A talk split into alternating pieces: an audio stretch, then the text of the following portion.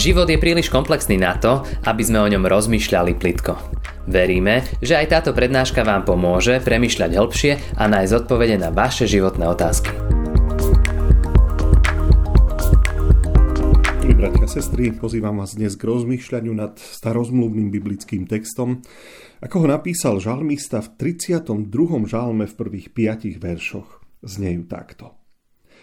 Blahoslavený, komu je odpustený priestupok a hriech prikrytý. Blahoslavený človek, ktorému hospodin nepočíta viny a v jeho duchu nie to. Keď som mlčal, práchniveli mi kosti počas môjho ustavičného stonania, lebo dňom i nocou ťažko doliehala na mňa tvoja ruka. Životná sila sa mi obrátila na letnú vyprahnutosť. Vtedy som ti vyznal svoj hriech a nezastrel som svoju vinu. Riekol som, vyznávam hospodinové svoje, hospodinovi svoje priestupky a ty si odpustil vinu môjho hriechu. Amen.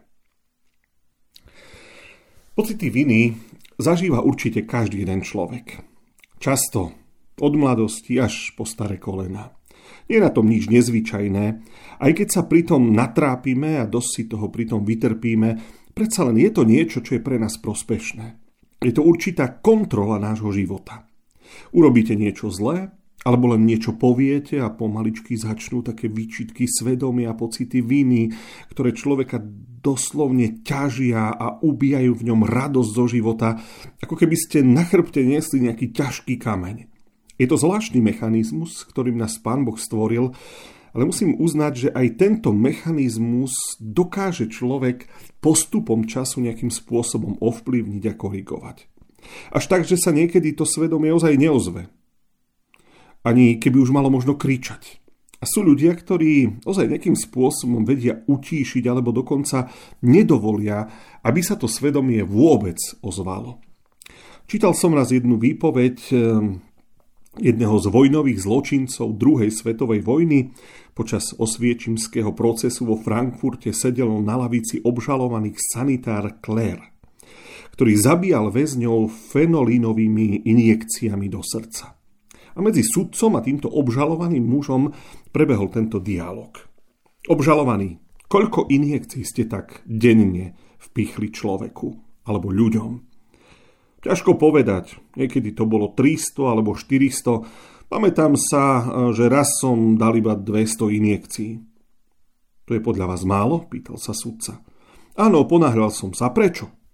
Viete, chcel som sa oholiť, vymeniť si trošku uniformu, pretože som chcel osláviť štedrý večer a blížiace sa Vianoce. Vidíte, vidíte, dá sa to aj takto, že človek skutočne necíti vôbec nič.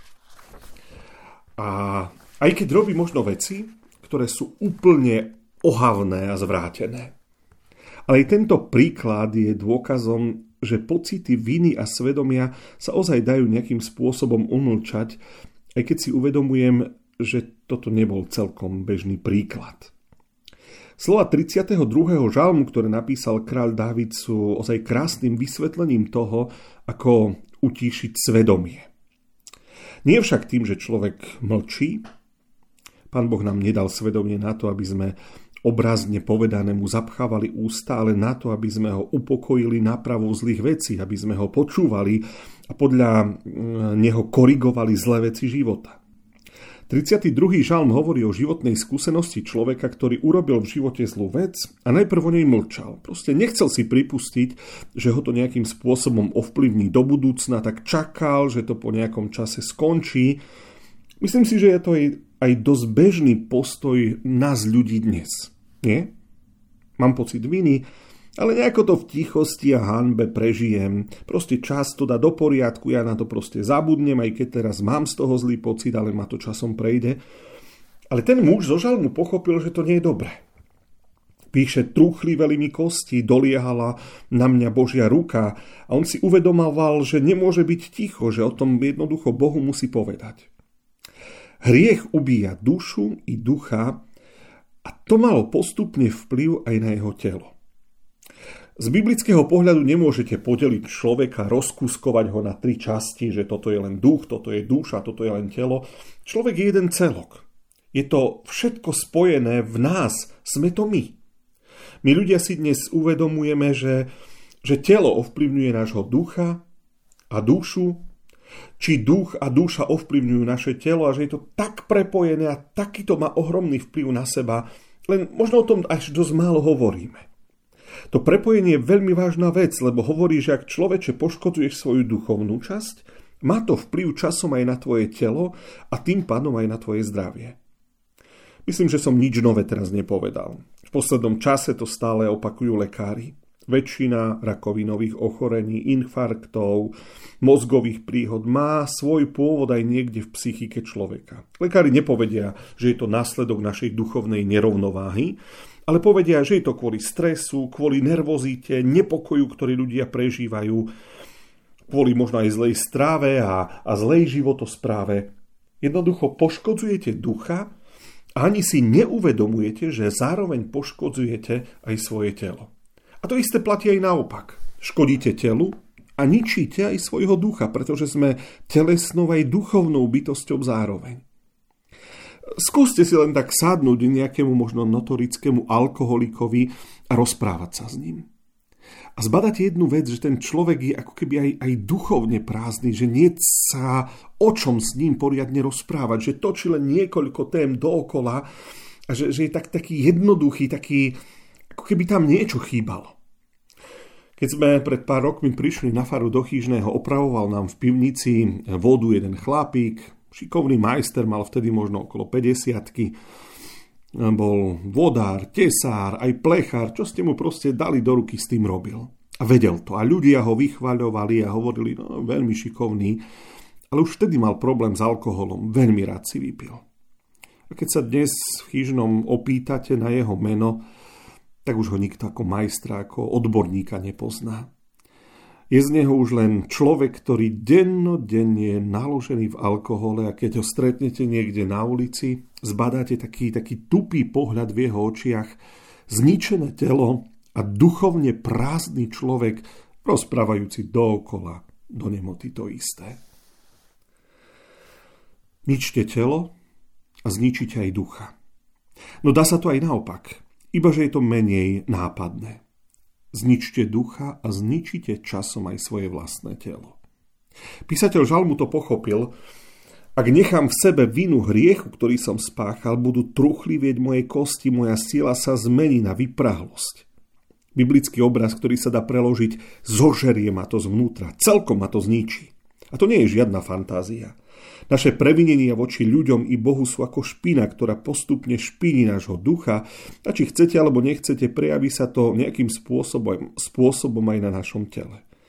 Dennodenne počúvame o rakovine, ktorá sa z ničoho nič objaví, o nádoroch, ktoré zabíjajú stovky ľudí, o mozgových príhodách, o infarktoch vo veku, kedy by vôbec ani nemali prísť.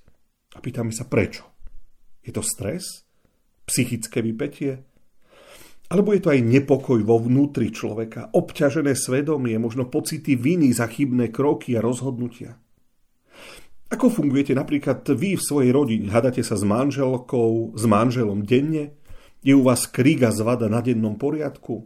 Neváte sa na súrodencov, nerozprávate sa s nimi, neznášate susedov, robíte nejaké podvody a nečestnosti v práci a môže sa stať, že sa na to kedykoľvek príde, takže ste stále v napätí? Nemôžete po nociach spávať, lebo máte pre niečo pocity viny a výčitky. Myslíte si, že je to v poriadku, že to nemá vplyv na vášho ducha? Má a veľký. A nie iba na vášho ducha. Je to iba otázka času, kedy sa to prejaví nejakým spôsobom aj na vašom tele. Keď vám pravdu povedať, nemáme veľa možností, ako s tým niečo urobiť. Žalmista hovorí, vyznal som Bohu svoj hriech a nezastrel som svoju vinu podstate nám radi, aby sme naše svedomie zbavili tej ohromnej záťaže, aby sme sa pred Bohom k všetkému priznali a prijali od Boha odpustenie a ospravedlnenie. Dajte to teda zo seba preč. Uľavte svojmu svedomiu a ušetríte vlastne aj svoje telo. A to je to, o čom písal žalmista. A ty si odpustil vinu môjho hriechu. Mať pokoj v duši a čisté svedomia a odpustené hriechy a byť zmierený s Bohom a nájsť aj pokoj s ľuďmi, lebo to odpustenie alebo tá náprava znamená i možno ísť za tým človekom a, a urovnať vzťahy. To je najlepšia cesta k zdravému a normálne fungujúcemu životu. V tom pôstom čase, v ktorom sa nachádzame, je to úžasná Božia ponuka. Tak si to zoberte aj dnes k srdcu, rozmýšľajte nad ním, nad tým a ak je niečo, čo by ste mohli napraviť, tak to ozaj urobte. Urobte to pre svoje zdravie, zdravie tela, ale aj pre zdravie svojho ducha. Amen. Ďakujeme, že ste si túto prednášku vypočuli do konca. Modlíme sa, aby ste boli inšpirovaní a povzbudení. Ak máte nejaké otázky, napíšte nám správu na Facebooku, Instagrame alebo hoci aj e-mail. Projekt Chcem viac už viac ako 10 rokov podporujú ľudia z celého Slovenska. Pridajte sa k ním. Aj vďaka vašim darom a modlitbám môžeme prinášať každý týždeň dobrú správu, povzbudenie a inšpiráciu tisíckam ľudí nielen na Slovensku. Ďakujeme.